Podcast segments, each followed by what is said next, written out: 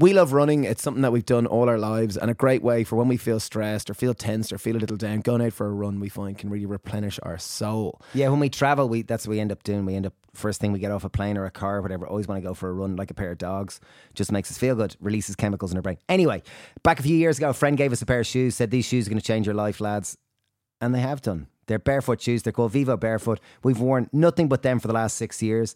And I found them to be wonderful. They really have enhanced my foot strength. And subsequent research has shown that by wearing Vivo barefoot shoes over in a matter of months, you'll increase your foot strength by 60%. The muscles in it actually build. There's a wide toe box so you can spread your, your toes out, which will encourage more grip and you're less likely to develop um, bunions. And they have minimal soles. So that means two mil soles. So super, super low and which means that you've got it really helps with your alignment. You know, if you think about it, your feet are the foundation of your body. Your feet, your knees sit on top of that, then your hips, then your spine, and then your head. So it all starts with your foundation with your feet. So when your feet are flat on the ground, it really, really helps. I've certainly found it myself. My feet are stronger. My alignment is better. I used to get pains in my knees from yoga, from doing the lotus position. I don't get them anymore. Anecdotal, I know, but uh, we we are absolute believers in them. They're a B Corp company. They're all about sustainability and doing their best. And we've partnered with them to give you a 15% discount. So if you're interested in trying barefoot shoes this year, we'd highly recommend you trying Vivo. If you One, use the code HappyPear15 at checkout, one really cool part is that there's no risk. They're offering a 100 day return policy. So you can order them, avail your 15% discount, and then 100 days later go, nah, not for me, and return them. No questions asked. So. And they have full range for kids, for adults, for going to the office, for we wear the hiking boots on the farm all the time. They're great. They're like worker boots, and we run in them. We ran 50 kilometers there in their trail running shoes there a few months ago. And uh, yeah, they're great anyway. So Happy Pear 15 is the code to use at checkout if you ever want to check them out. VivoBarefoot.com. Hello and welcome to the Happy Pear podcast. We're Dave and Steve. We've been eating plant based for 20 years, started a vegetable shop, and it's we've gone on this crazy adventure of creating a business to change the world for the better. I'm Steve. I'm Dave, and this podcast is really about exploring health, happiness, meaning, and having conversations with people that know more, and together we can collectively understand this thing called life and how to have a better life. And I'm Sean. Hi, Sean. Hi, Dave. How Hi, Sean. Hi, Steve. Gonna cut straight into the when we were talking to Gerry Hussey, he mentioned the book, The Five Regrets of the Dying. And I was thinking the epiphany. I was like, what would you do with the five um the five epiphanies of the injured? The five epiphanies because, of the injured. You know Ray, I train Ray yeah. every day and he's got two bulging discs in his lower back. And his physio was like, you can train, but preferably things that aren't putting pressure on your back. So me and Ray train pull ups every day now. wow. Is that not putting pressure on your back? No, because you're hanging. Oh wow! Okay. But does so, gravity not put pressure pressure on the back? Wow, less than kind of lifting okay, weights. Yeah, so he, so he can do, he can run on sand. Don't know why. That's he brutal. can do kind of single leg kind of squats, RDLs. He can do pull ups and dips. And we've been running on an elliptical because it's less impact than running. Wow! And my I've I've kind of I'm sore between my shoulders at the moment and you kind of have to re- you have to have to readjust just bits of your life. And I know you have a sore foot. Yeah, I've had a sore, and, and, it's adjusting how you're living your life. So I think the the five epiphanies of the injured is nearly like well. I, I feel like it's nearly a good topic. I, would love to have injured people on the podcast and like have them on. How did you change your life? Because how did you change your life? Well, well even? I've noticed. So, so, we had this conversation with Gerry Hussey, performance psychologist, and, and the conversation came up. He talked about the five regrets of the dying, and he also talked about this thing called the sal. We talked about through the conversation, we came up with this idea of the salvation of slow, that we're all moving so fast, and sometimes life gives you these things to slow you down. And I think my foot has been an amazing, like, my foot's been sore for three months, I'd say now. And it's been, like, I've been running bits in it, and I haven't helped it by running it. But, like, I've committed running to the, it or running on running it? on it. And it's actually slowing me down, which is really, really nice. It is like it's hard because I get this pepper of energy and I need to express it somehow.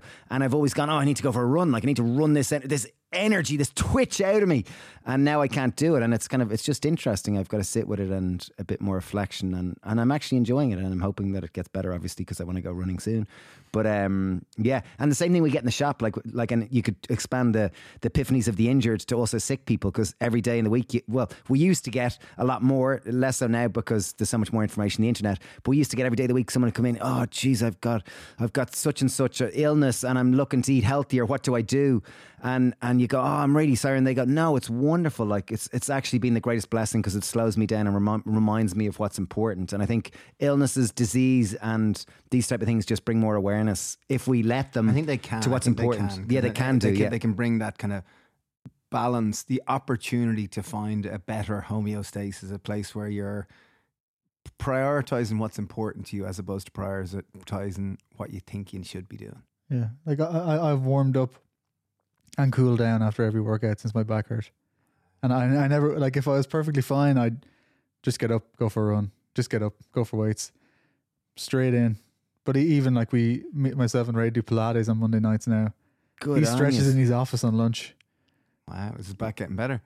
That's getting there. He's managing. Just gonna of have to build the muscle around the disc to take the kind of weight off it. Yeah, because I'm I'm actually doing. I've got uh, resistant bands. I found these elastic bands, and I have to do relis- resistant stretching on my toes. Yeah. So I am doing toga every day. I've committed to doing ten minutes toga. Actually, I'm going to do it now. Um, yeah, really interesting. But yeah, but yeah, I I I, I thought that might be yeah, because it, it it gives you. It, it just stops people in their tracks, basically. Well, it's the same way any ailment helps you, or injury helps you appreciate. Like, uh, you know, say you have a sore shoulder, the next day when it suddenly starts working, you're like, oh my God, to have a body that works, what a. What you know, a it helps you appreciate things that we take for granted, which I think that's one of the, the challenges of life is to appreciate all these little magical bits that we have that working for us. And speaking of lifestyle changes, Yeah, this our guest today, Yeah, our guest today is like he's he's one of the few people that stitches so many aspects of life together in such a cohesive, informative manner. George Monbiot, he is a regular columnist in the Guardian, and he's author of a number of best-selling books. His recent book is called Regenesis, Regenesis, which he he reads more than five thousand research papers for it, and he's a food writer. One of my favorite stats, which I which I'd heard quoted from his book, was that a kilo of steak, if you were to compare that to beans, it'd be like a kilo of beans that travels around the world one thousand times to have the same carbon emission. Yeah. So he, he he threads the whole aspect of the food system and like currently we're in a state of climate crisis. You know, we've all heard these various terms and you kind of go, okay, yeah. And it, it's you know, it's it's it's a low grade um despair really in a lot of people's lives and it's a very public issue and it's it's getting more and more front But, and it- but it's something that most people find it hard to talk about. And Yeah. it's something that's pushed to the side. And George can thread so many aspects together. I haven't come across anyone that can knit them together beautifully in terms of the food system, in terms of the planetary issues, in terms of the environmental situation, and in terms of solutions that we can take as individuals. Because it does come round. This podcast does get into the solutions. It does get into what we can do for agency for ourselves, what we can do collectively. And really, he is he is a treat. He is a treat for you. So pe- people get a bit prickly when they're told something they don't want to do as well, and they can get resistance, and they might spite themselves in the future.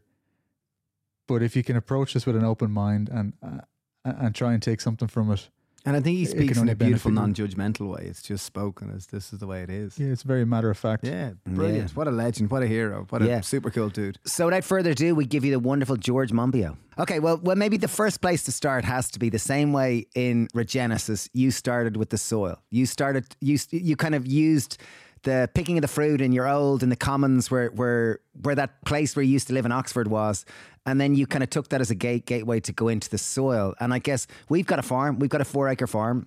All regenerative. All regenerative. And I remember there last a couple of weeks ago, Chris, who's our head farmer, he he was showing me he had put a cocktail of seeds across uh, a bed that he wanted to kind of just let kind of go fallow for uh, for for A cover crop. a cover crop, and he put a cocktail of seeds on it, and there was a whole cocktail of seeds, and he said, "What happens with this is it's going to pull forward different microbes, bring like bring different microbes to the surface. So then when I plant it next next uh, in spring, I've got a control. I want to see. I reckon this one here because I've given it a cover crop and it brought forward different microbes. It's going to yield better f- foods." And he was playing around with it, and I just wondered, there's a huge correlation between the human gut, the human gut, because obviously, you know, I think I, I read through your work that the plant's guts are on the outside and it's in the soil. Yeah, And we're currently in a state of where the soil is in a state of dysbiosis. So that means out of balance. And humans are in a complete state of dysbiosis at large, you know, because the, the global Western diet and stress and whatnot.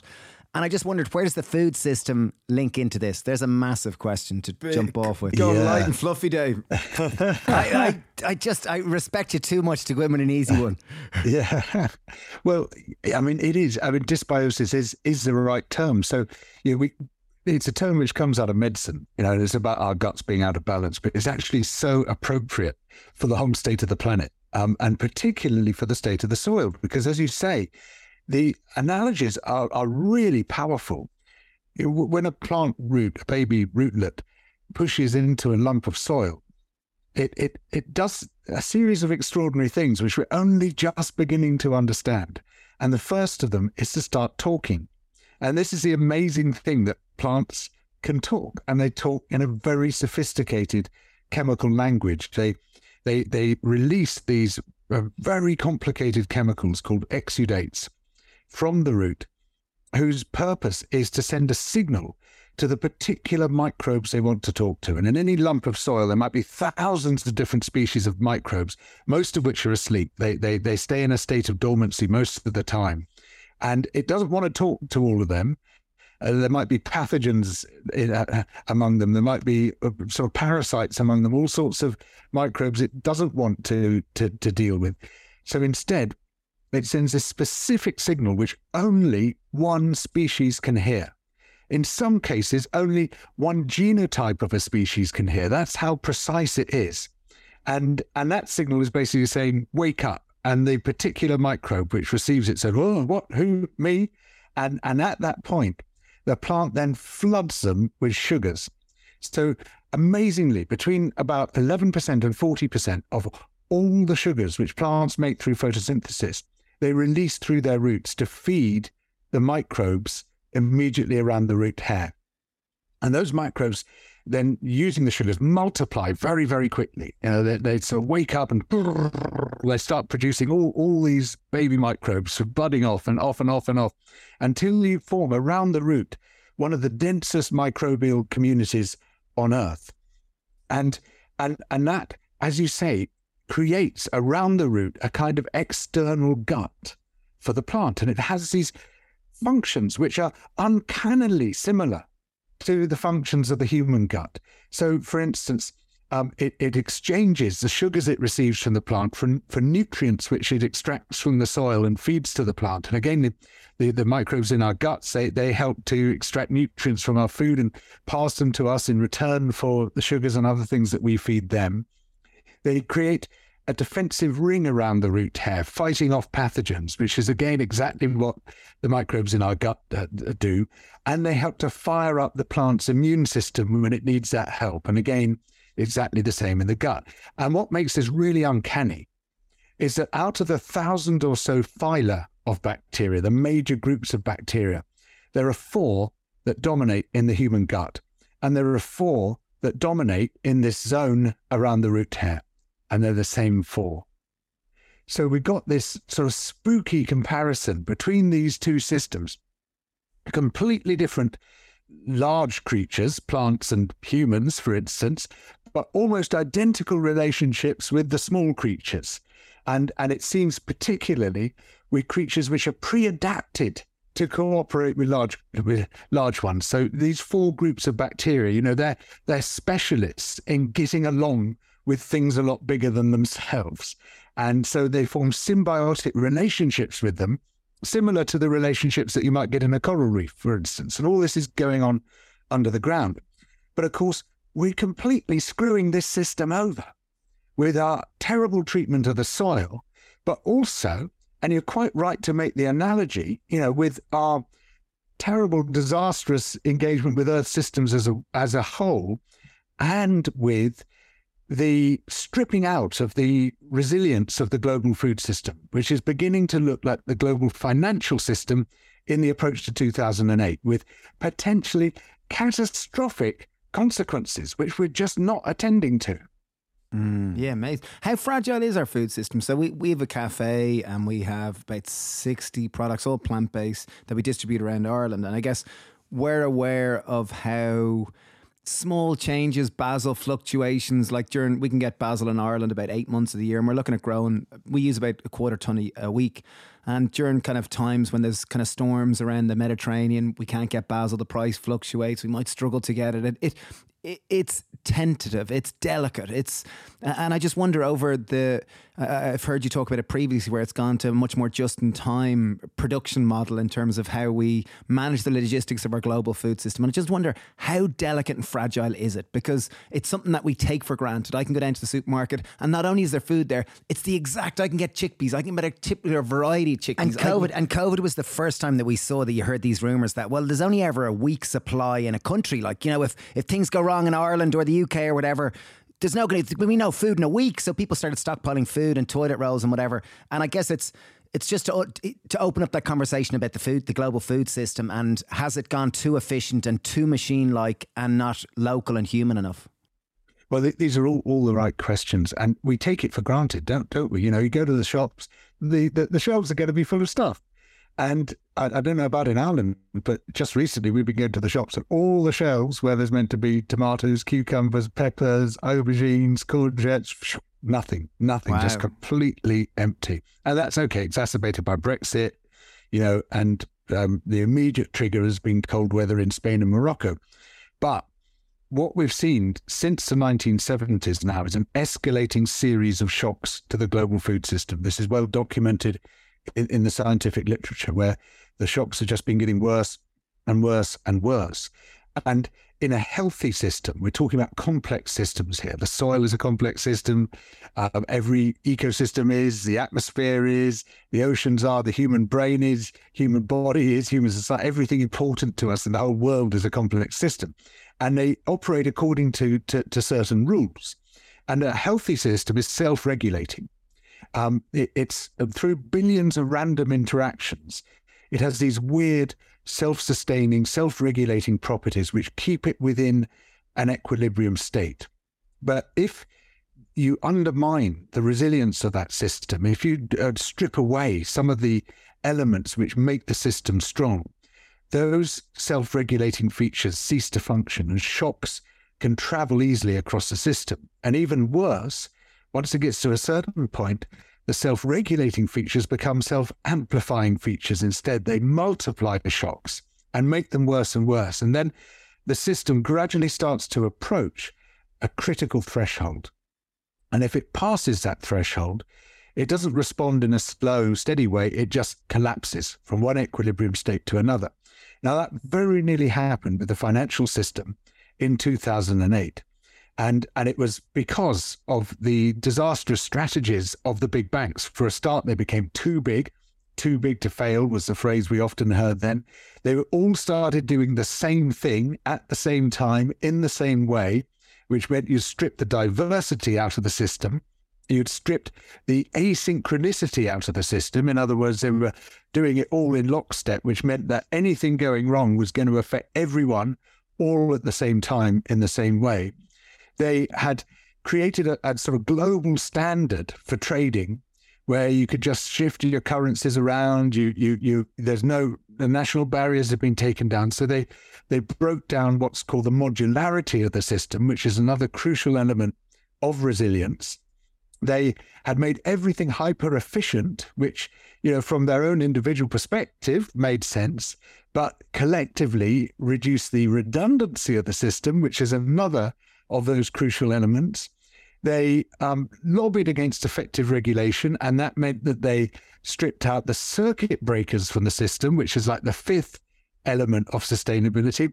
And then by in ensuring that everyone got integrated into this global economy, they stripped away the backup systems, which is the sixth element of, of, of sustainability within a system. So you can see those six elements um, diversity, asynchronicity, redundancy, modularity, circuit breakers, and backup systems, all of which are absolutely crucial for making sure that system can continue to function. If you get rid of them for what seem like entirely logical corporate reasons, um, everybody pursuing their own interests, then the system as a whole becomes weaker and becomes prone to collapse.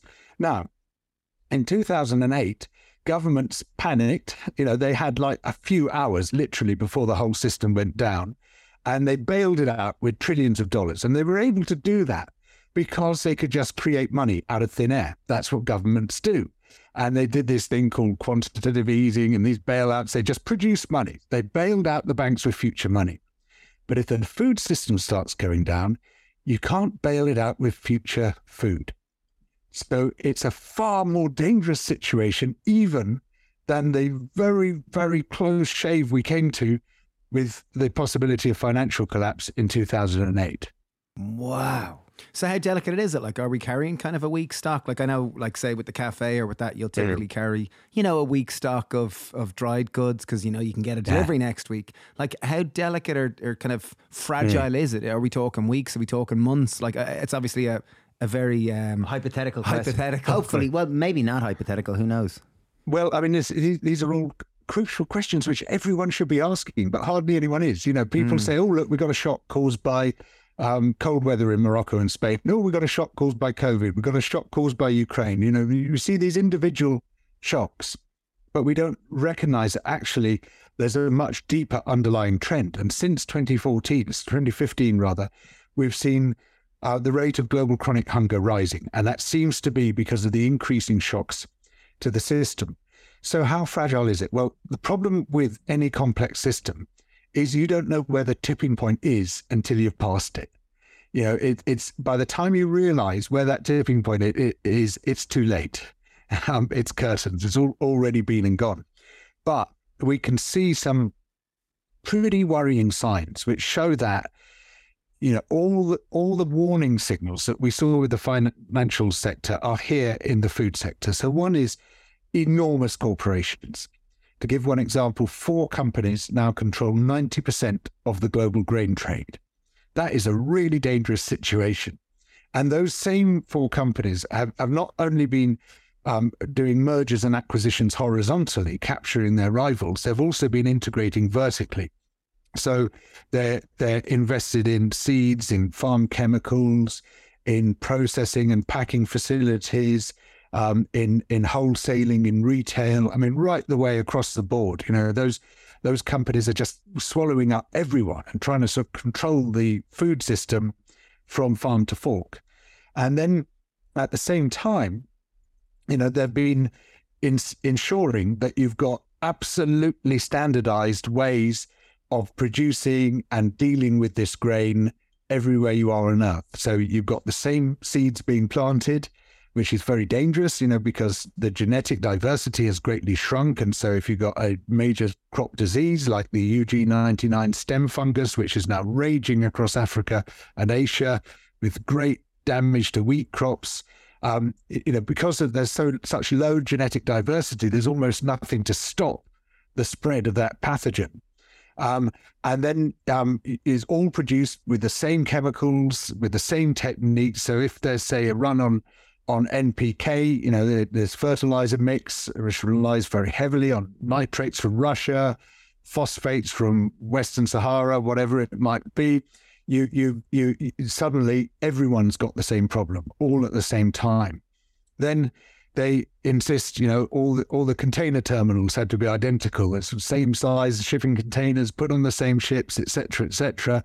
Um, and and we see this great intensification of trade. There's been a far massively greater trading volume going on. Countries have polarized into super importers and super exporters, which adds to vulnerability in the system. And a great deal of that trade then passes through these very critical choke points. And one choke point, for instance, is the Suez Canal. And we saw in um, 2021 how um, the Suez Canal got blocked by that big container ship, the Ever Given, which got blown across it and got wedged in. Luckily, um, against expectations, they were able to free it in a few days. If they had had to unload it in order to float it off, it would have taken weeks. And had that um, problem coincided with the effective closure of the Turkish Straits, another critical choke point, by Russia's invasion of Ukraine the following year, the food chain would simply have snapped for hundreds of millions of people. If those two things had happened together, it would have been an absolute disaster. Shelves would have cleared across large parts of the Middle East, of, of North Africa, Southern Europe. There would have been really, really massive impacts, and people people might have starved. You know, it, it, it would have been a really big problem. And there's a series of critical choke points. You know, we've got the Panama Canal, we've got the Straits of Malacca, we've got the Baba, um, Baba Mandab, we've got the Straits of Hormuz. George, does it seem like one of the, the solutions to this is that if we, you know, going by Pareto principle, the 80 20 rule, is the solution to this that typically we need to go back to 80% of our food is locally grown and it's grown within kind of the 100 kilometres of where we live? As an ideal, I'm a dreamer and I That's a total ideal. But, but, but just even ourselves with us starting our four acre farm, it connects yeah. you to the land. You know yeah. what's in season, you know how it's grown, your hand is in the soil, you're actually yeah. being more like a human being than a human doing. But so all that, all that is true and valuable, you know, and, and yeah, like you, I love growing stuff. I love that sense of connection, but we must also recognize that are mathematical constraints here.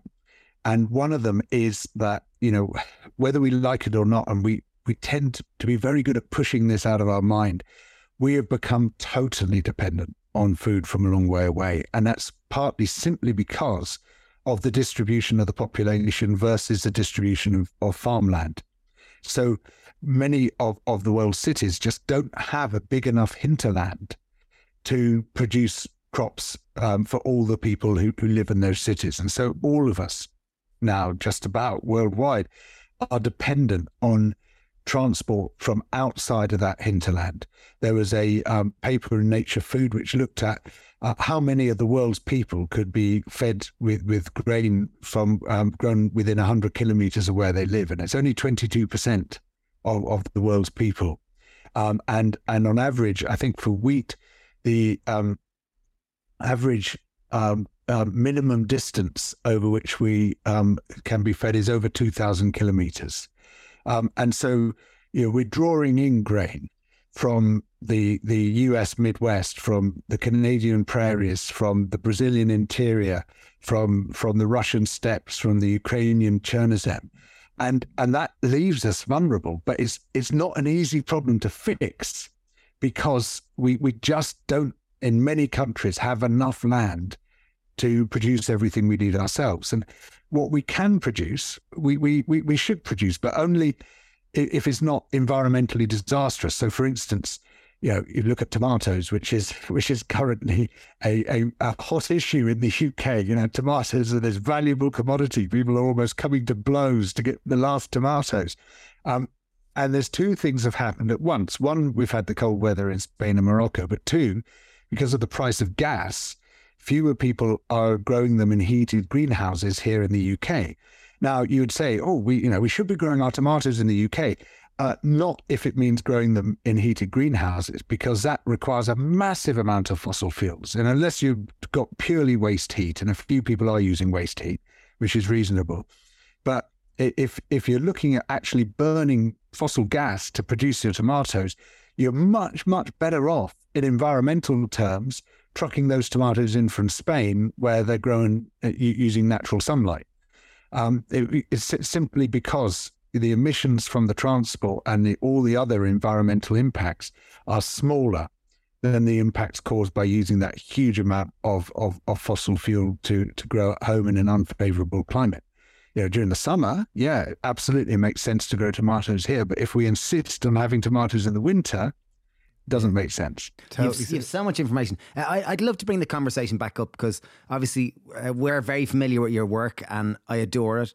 And I think for anyone listening, I'd love just to touch on the current issues of land use. I think we have to get into that, and yeah. and what kind of the, the, the the modern diet is like is the food system one of the main like I think we need to just bring it back up before we go back into other things yeah. and we need to talk about land use we need to talk about um, you know the effect of climate change and what the current food system is doing on it. And I'd love if you could kind of give a little summary in terms of that, and then we can go off into loads of different other ways. Yeah. So okay, um, it's something which people find really hard to swallow, but food production is the worst thing we've ever done to the planet.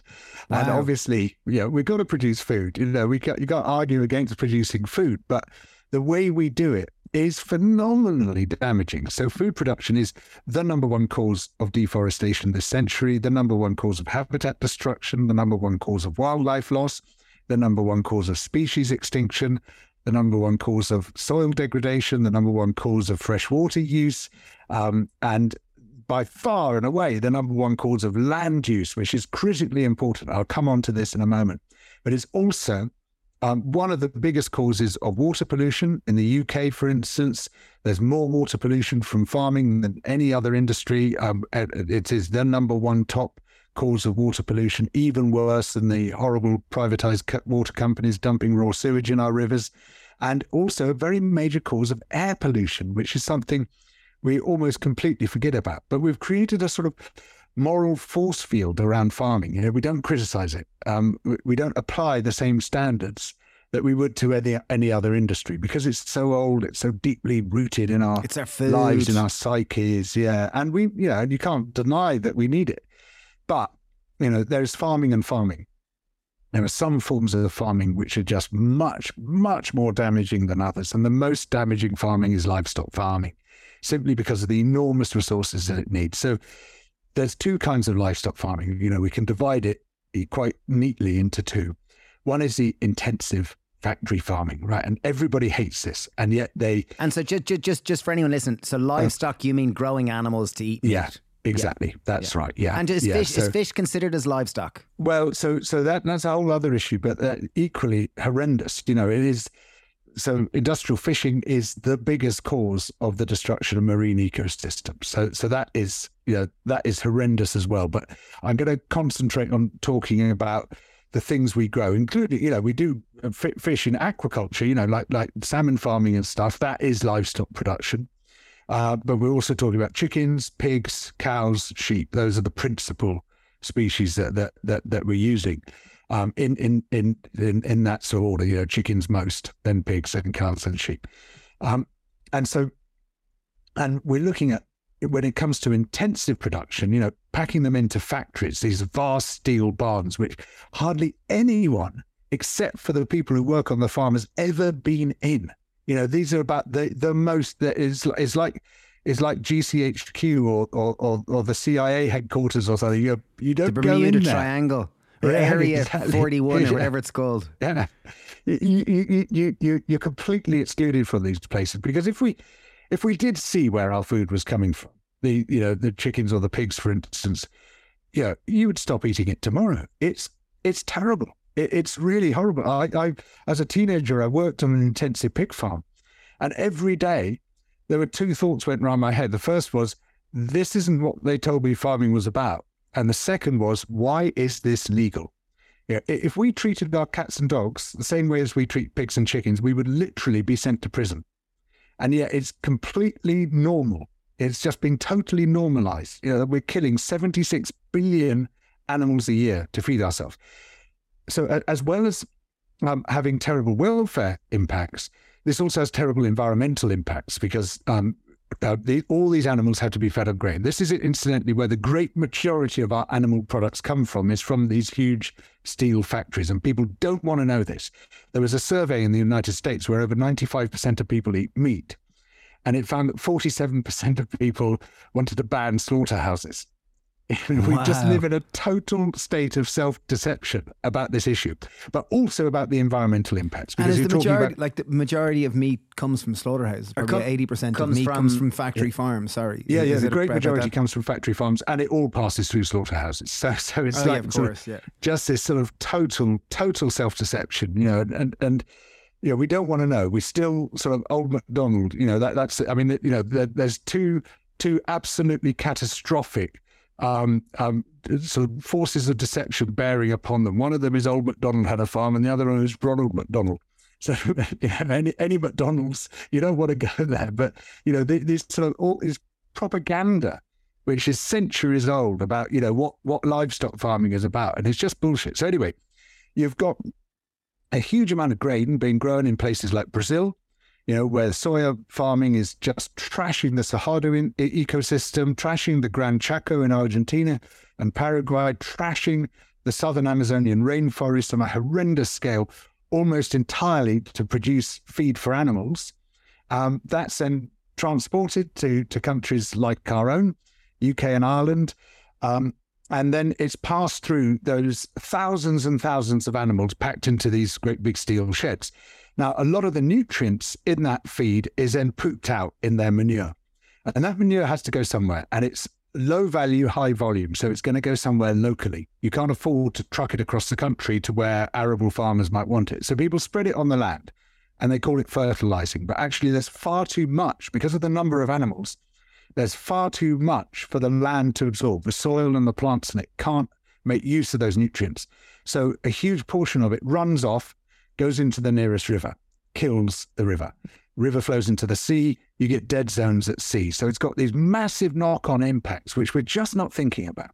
So that's intensive farming, and that's bad enough. So people say, well, I don't want to buy the products of factory farming. That's horrible. I hate factory farming. I like the kind of farming where you've got cows grazing in the meadow or sheep grazing on the hills. Organic nice local farming. beef. I only eat organic grass fed right. beef. Pasture fed, grass fed. That's right. This is the worst of all farm products. You cannot eat a worse product than organic pasture fed beef or lamb. And that is because of the enormous amount of a crucial resource which is required to produce that, which is called land. Now, this should be one of the top of our environmental concerns. It should be right at the top. The amount of land we use is absolutely critical to our engagement with, with the living world. And yet, the only context in which we think about land use is when it comes to urban sprawl right? And we should be exercised about urban sprawl. Urban sprawl is a pox on the planet. You know, it's a, it's really bad. It's bad for cities. It's bad for the countryside. But all the urban area on Earth, all the homes, all the businesses, all the infrastructure put together amounts to one percent of the Earth's land area. Right? Farming occupies 38% of the Earth's land area. Uh, by far and away, the biggest use of, of, of, land that humans do. Much of the rest, incidentally, is desert, it's ice cap, it's um, r- rocky mountains. Um, uh, some is forest, not nearly enough. Some is protected area, not nearly enough. But basically, farming is occupying pretty well all the land it can. So, how does that break down?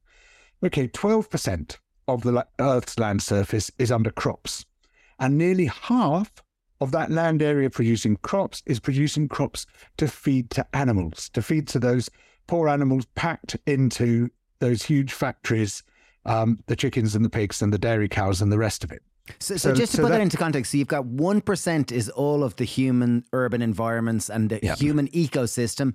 Everything we've ever built. Everything we've ever built is 1%. 6% is just to grow grain to feed our animals that we like to eat. Uh, yeah, so nearly 6%. So so it's about, yeah, it's, it's 5 to 6% and six to seven percent is grain and fruit and veg and other crops grown directly to feed us. Right, that's all. Just six or seven percent of the land surface.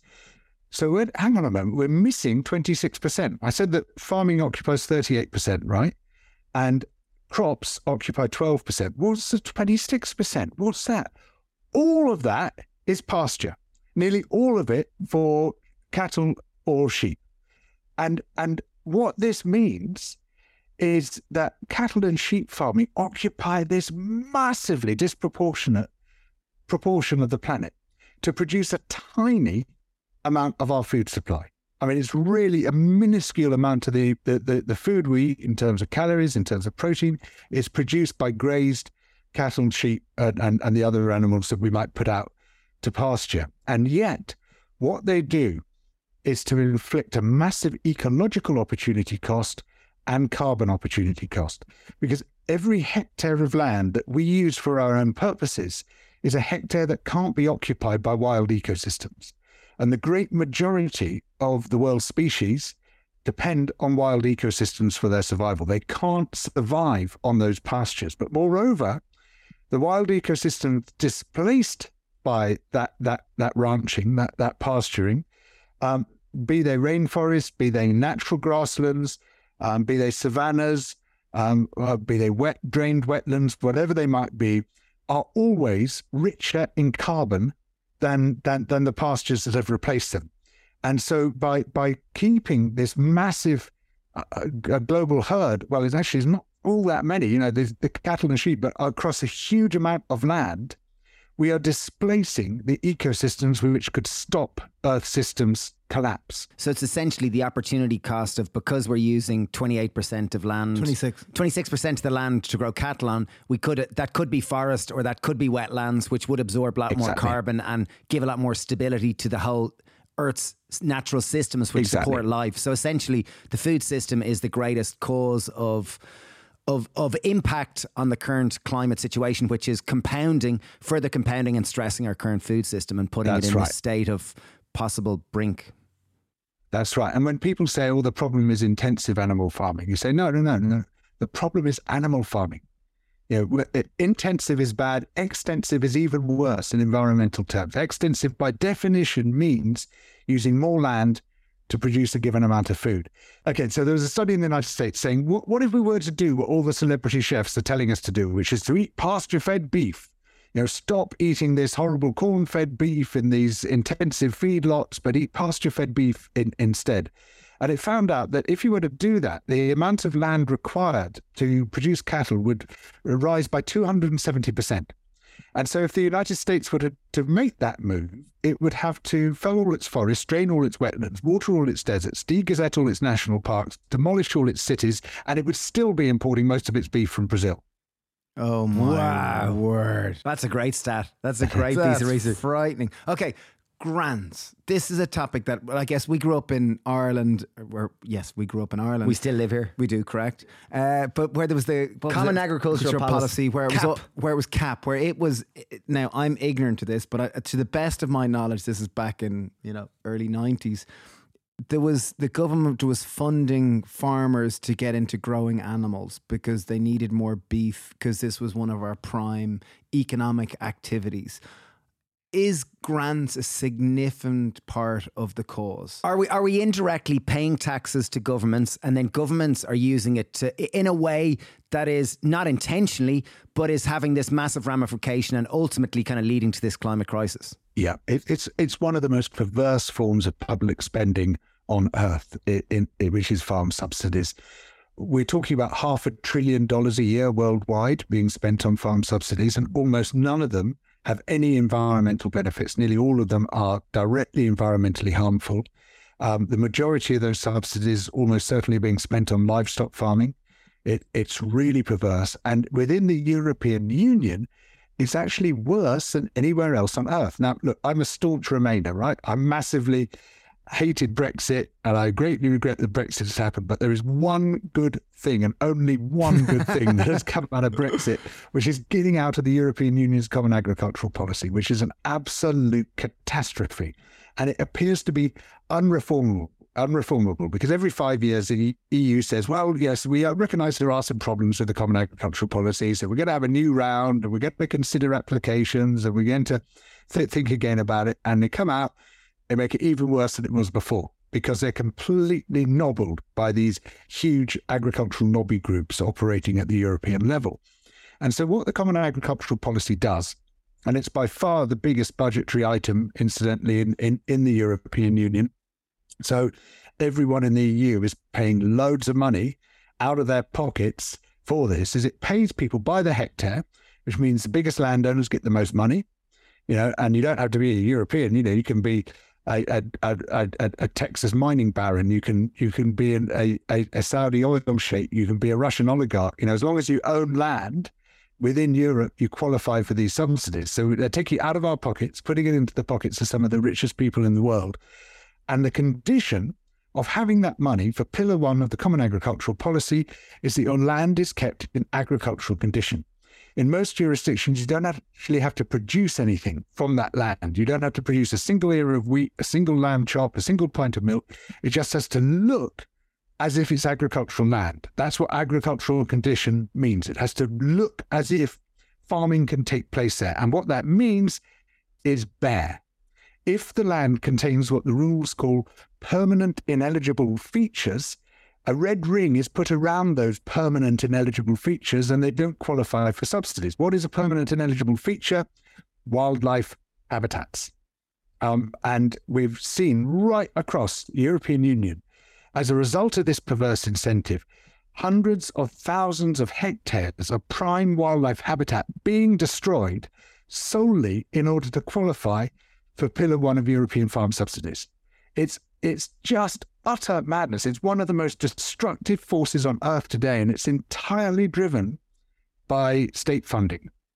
And it's and it's the same in terms of like how I understand it as like we grow vegetables, but I don't think there's that much grants for vegetable growers. It seems no. like most of the grants, certainly in Ireland, go towards dairy production or meat production, which, as you've kind of said, the the livestock production is one of the biggest causes of the the current climate situation not a, and and also a huge contributor to human health issues. Ill health yeah, issues. Yeah, totally, totally. So, so you're not going to get anything for your four hectares because it's paid by the hectare. I mean, it would not be worth your while to fill in the forms.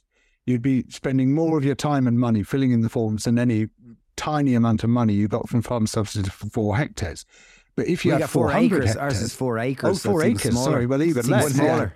Yeah. But if you had 400 acres or 4,000 acres, then it's really worthwhile. And of course, you know, on the whole, the biggest farmers are the ones who've got livestock because they're very extensive, you know, and they'll occupy huge areas of of of of um uh, of, of mountain, hillside, uplands, you know, and and that's where you know it's really lucrative to be farming subsidies. Now, I don't know about in Ireland, but but here in Britain, in the UK, we get uh, endless programs on, on the telly, you know, BBC particularly showing sort of, oh, these, these rugged sheep farmers herding their sheep around. I mean, if BBC were any keener on sheep, it would be illegal, right? But but the and, and, and what they never show you in these programs is how these people actually make their money. You know, they take their sheep to market. Oh, I've got a good price on this one. Oh, yes, that's great. Oh, yes, no, I like the body of this one, so give me a good price.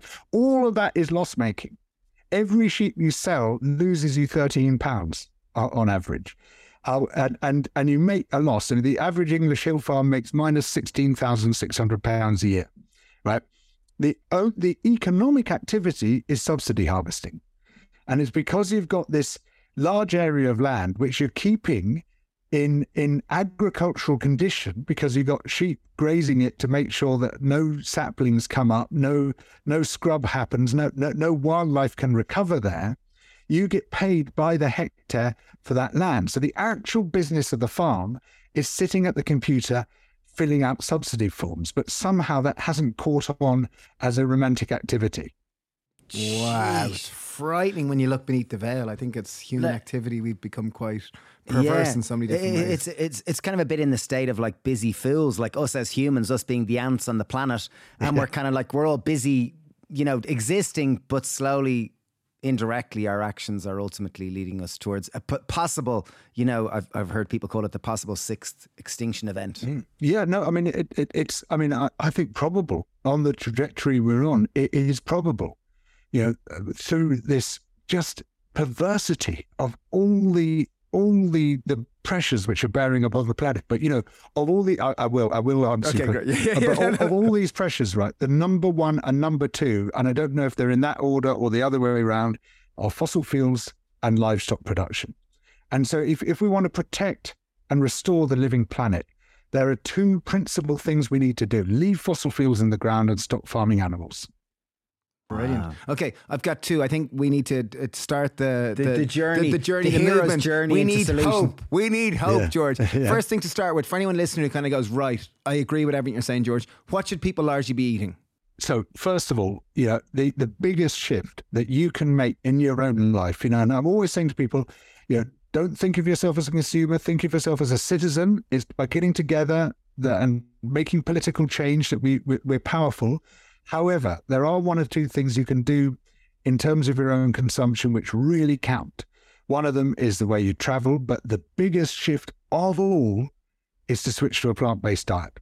That has by far and away the biggest impact that you can have. And the reason for this is that animal farming and animal consumption, obviously, which is driving animal farming, and we in the rich nations are big, big drivers of this. I mean, in the UK, we consume on average 82 kilograms of, of meat per person per year, which is roughly our body weight. In the US, they consume 118 kilograms per person per year, which is, no, I won't go there.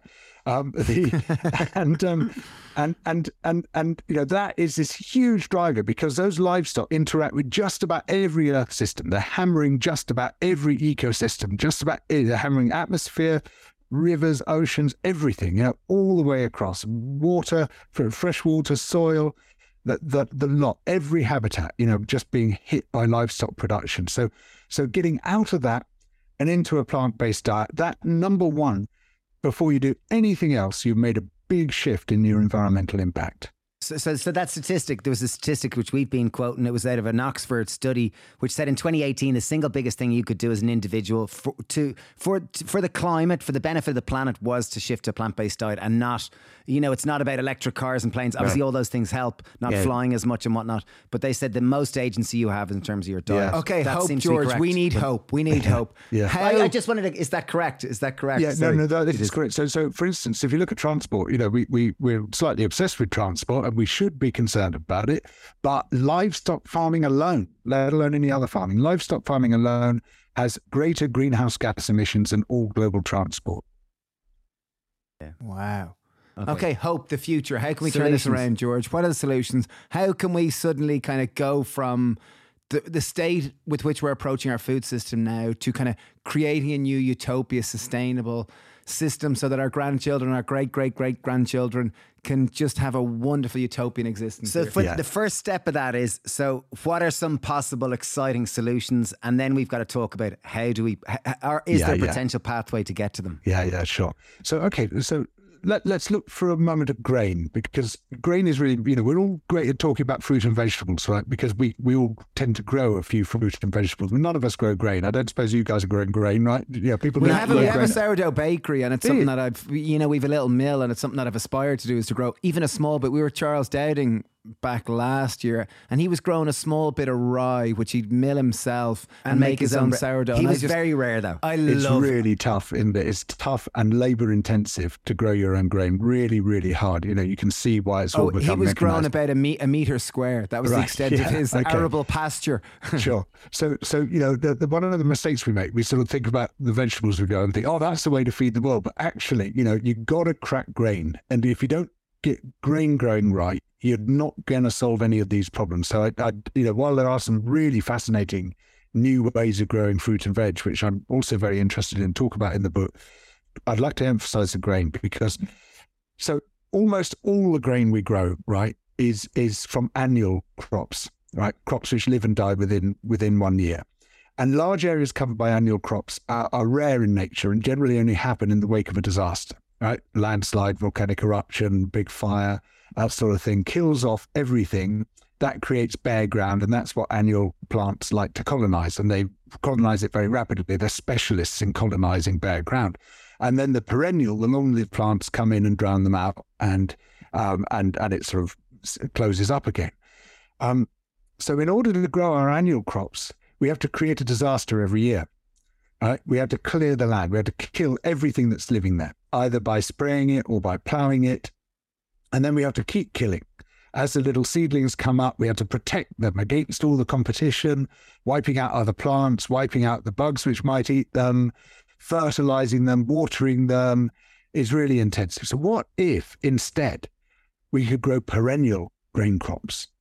Um, crops which only need to be planted every few years, but you can harvest them every year. You can just keep harvesting from the, the same plant. The idea of it sounds like the it's greatest like hack. It's like it's like a hack because it's almost like like a fruit tree is the way fruit is grown, but grain is grown annually, and that's the way we're all taught. So the idea that's of right. a grain that gives you a crop every year and, and you just do very little, it's like. And to give no. a context for anyone listening, by grain we mean wheat, barley, rye, rice. Do you include rice as oh? Oh yeah, no, no. So yeah, all yeah. the cereal crops, and you mentioned some of them, but also um, included in grain is oil seeds. So things like yeah, rapeseed, sunflower, whatever it is. Yeah, um, but also included in that is is legumes, so beans, pulses, peas, you know, wow. lentils, all, all, that is grain. So all these could be planted once, and they could last for five or six years. You get yeah, a crop every year.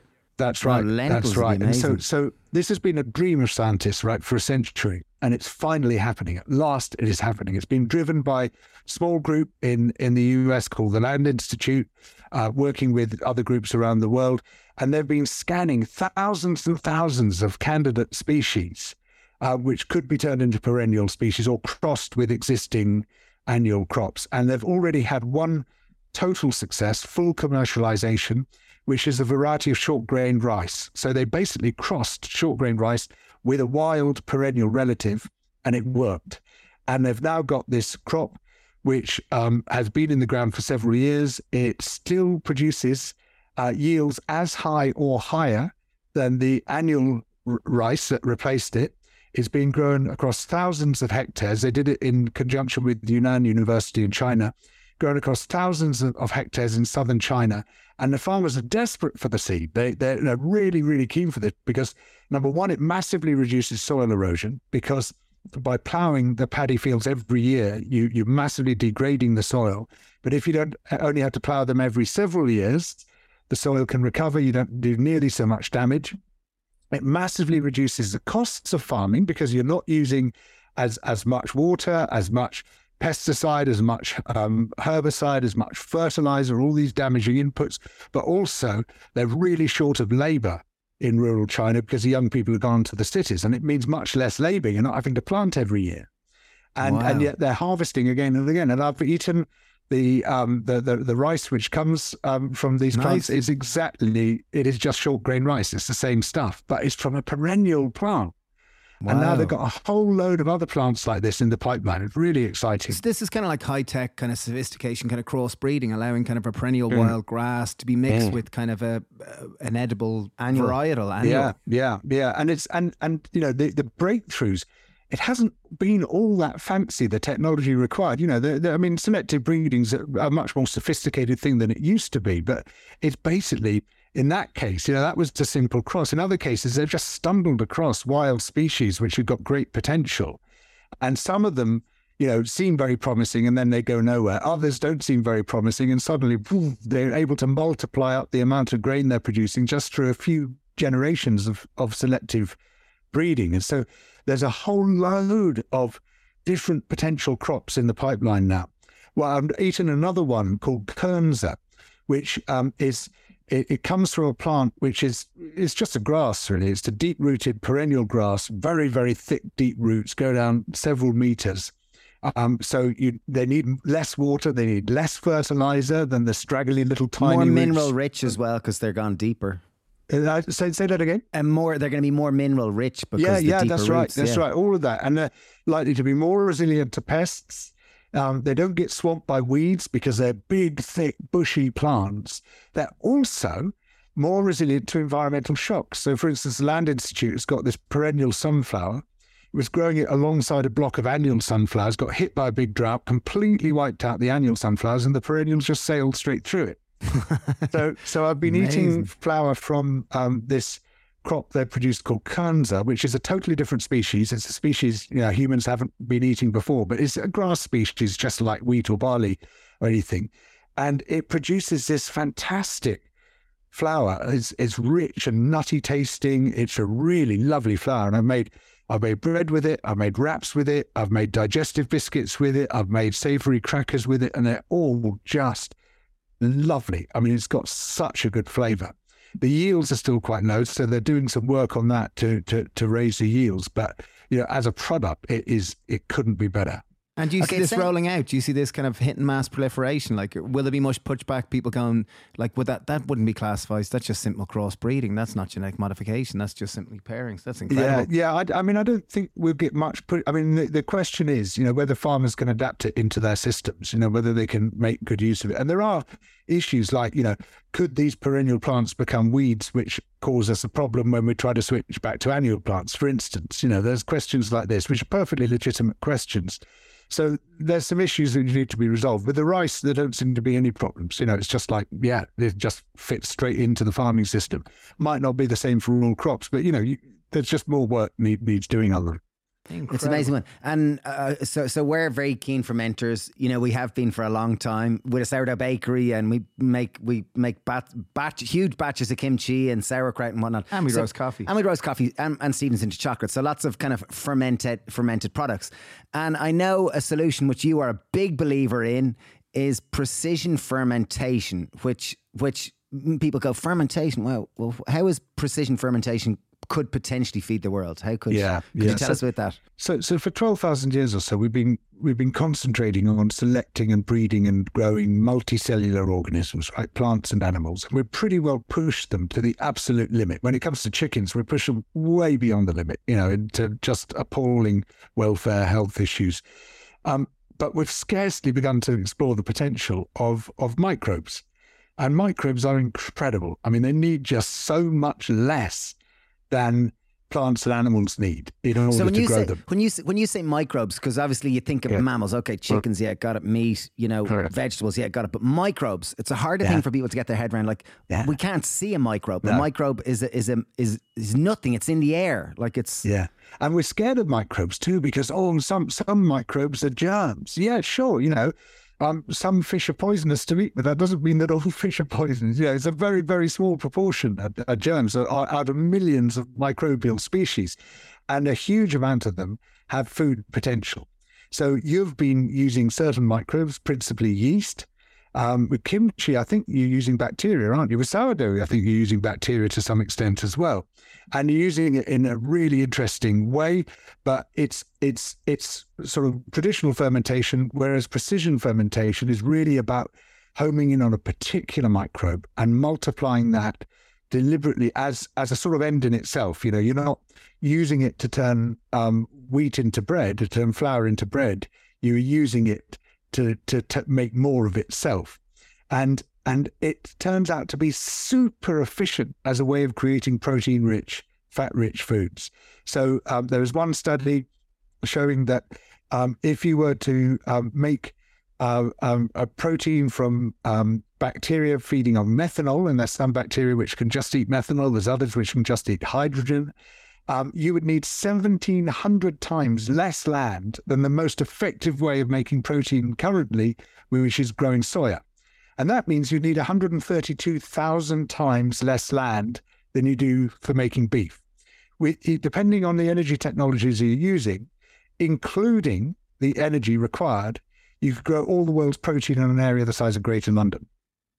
Yeah. You know, the average oh, incredible. Irish county you probably produce all the world's protein. And I'm not suggesting we do it like that. It should be distributed. There's all sorts of reasons for having a broken up system, but it's it's it's got enormous potential to save land, to save water, to save fertilizer. but it's kind of takes a huge shift in people's heads because they go precision fermentation. Does that mean that I just get into the supermarket and I buy a tub of microbes and I just eat protein-rich microbes, or what? do- Like, what does this look like? Is this the same as we use textured vegetable protein or soya protein or things like this? So, so I mean, no more than we go into the supermarket and buy a live pig, right, and take it home to butcher it. Um, the so the, these these microbes, just like your pig or your chicken, you know, are the are the starting point of the products which you might want at, at, at the end, and, and they've got this a far greater potential to replace animal products than plants have. And the, you know, the problem with plant proteins is that there are low concentrations in the plant. They they're very different to animal proteins, and they're tangled up with all these plant secondary metabolites, which are generally very strong tasting. So you need a lot of processing to turn plants into animal-like things. You need far less processing to turn microbes into animal-like products. Um, and so there's enormous potential for replacing dairy, for replacing meat, for replacing fish, for replacing eggs, just making much, much better substitutes than you can make out of plants. But I think we'll quickly start going beyond that and start saying, well, actually, there's all sorts of other things you can do with that, which we can't even imagine at the moment any more than the first farmers to capture a wild cow were thinking about camembert. and then I- is I this I was- efficient? will this be economical? Like, will it end up being kind of uh, because even I affordable was, for people? even I was saying to Steve yesterday, I was saying this preci- precision fermentation thing, it's incredible. Like, how do we get into like this? Is like the Wild West. Like people, I don't I, like we're in the food industry, but I'd never heard of this before, and I'm like. Do we just start like a chamber and start breeding certain microbes? Like I have no idea how it works. Like as a food, someone in the food game. Well, so uh, basically, let the pioneers sort it out and make their mistakes and lose. You know, some of them will lose money, some of them will succeed. You know, it's it's, it's always at the beginning, and before the small guys can start using it, you know, you need the big money to fail and fail and fail and then succeed. And some of them are now succeeding. Some of them are doing fine, and and some of them aren't. That's always going to be the case with any new technology. But once they've cracked it, the cost then comes rocketing down and and and very quickly it'll start to undercut animal products because you just need far less of everything. You need far less land, far less water, far less fertilizer, far less everything to to produce these products. And and and it's basically modular. It's like digital production. So you know you're going to have that S curve, you know, where it sort of bumps along the bottom, and then slowly rises it reaches about ten percent uptake, and then it goes straight up to universal uptake. You know, just like with phones, just like with light bulbs, just like with fridges. You know, all the major technologies we've adopted. That's what's happened. Wow, microbe farming. It's just it's such a thing to get your head around. It's amazing. Okay. So there's there's possible Okay, so we've got annual crops and we've got perennial crops. Per, perennial crops and we've got microbial farming. They're both two incredible, interesting things. And how I, I guess the biggest thing is, and th- this was a conversation which we had on the farm on Saturday. We were planting trees, planting trees around the, the outside of the farm, and th- there's a lovely Frenchman, Matteo, and he was chatting to us, and he was saying, and he's he's got a number of kids, and he was saying, well, there's lots of young people now in France, and they're not having kids because they have a despair about the future. And I just wondered, like, I can understand his predicament and I can understand a lot of people's predicament with that perspective. And I kind of gone, okay, we've talked about two possible future solutions, and I'm sure you've got another array of them. And you go through a lot of them in your in your book Regenesis. I'm going, like, what are some of the stepping stones that we can get there to avoid the potential catastrophes of mass starvations because the food system is so under stress and it's got so hyper efficient that it doesn't have any slack in the system. Yeah. Yeah. Okay. So talking of kids, I've got one minute before I've got to leave and pick up my daughter from school. Ah, but, there we are. Um, Great. Yes. So I, will try and I'll try and get this in fast. Um, yeah, and look, we, we need to just change the system. And the first thing to do is to understand the system, and scarcely anybody does. People just aren't bothering to get to grips with complex systems and how they operate. And we've got to understand it in the same way that we've now begun to understand the financial system and where that went wrong. We're seeing the food system go wrong in the same way. And this is where it's so important that we are citizens, not just consumers, that we actually step forward and put get together, mobilize together, put pressure on governments and say, this food system is crocked. If you don't act on it now, it's going to go down and it's going to take us all with it. And and you know it's it's it's an environmental imperative, but it's also a humanitarian imperative because we are all stuffed unless we sort this food system out. Well, actually, we won't be stuffed. We'll be starving, but then we're stuffed because we're starving. We, you know, we're, we're in really big trouble now, and we've got to cooperate, come together in huge numbers, and demand political change. In terms of coming together, I'm in Exeter on April the 13th. Do you want to have lunch? Oh, it sounds great.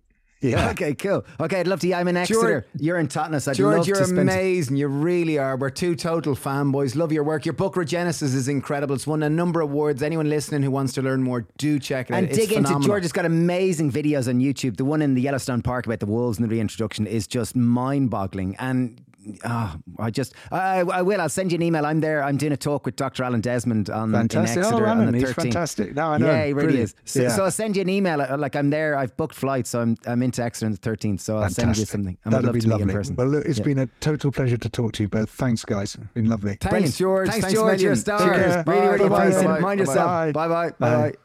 As someone who's worked in the food industry for almost 20 years now, it's rare you meet someone that can thread so many different aspects together so coherently that my brain feels partly scrambled because I've just been exposed to so much information, but at the same time, I feel inspired. I feel ignite. He- he I feel like He like threads so many pieces together of the puzzle, as in the planetary situation, the food system, linking it to the the the, the way the financial system was in two thousand and eight, um, and just really uh, back down to plausible solutions of go eat more plant based or eat exclusively plant based if you can, because as he said, in terms of land use.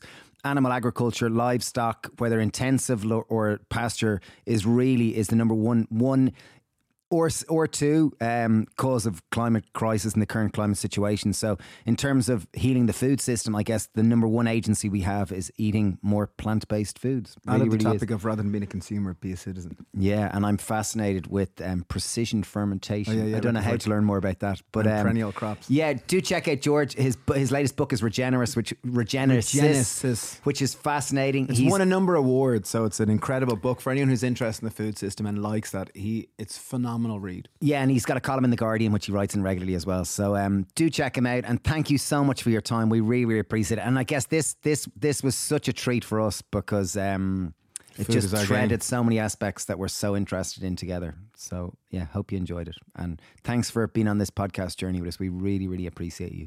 Cheers. Bye. Bye, Bye. bye, Bye. bye, Wishing bye, you a good day ahead. Bye.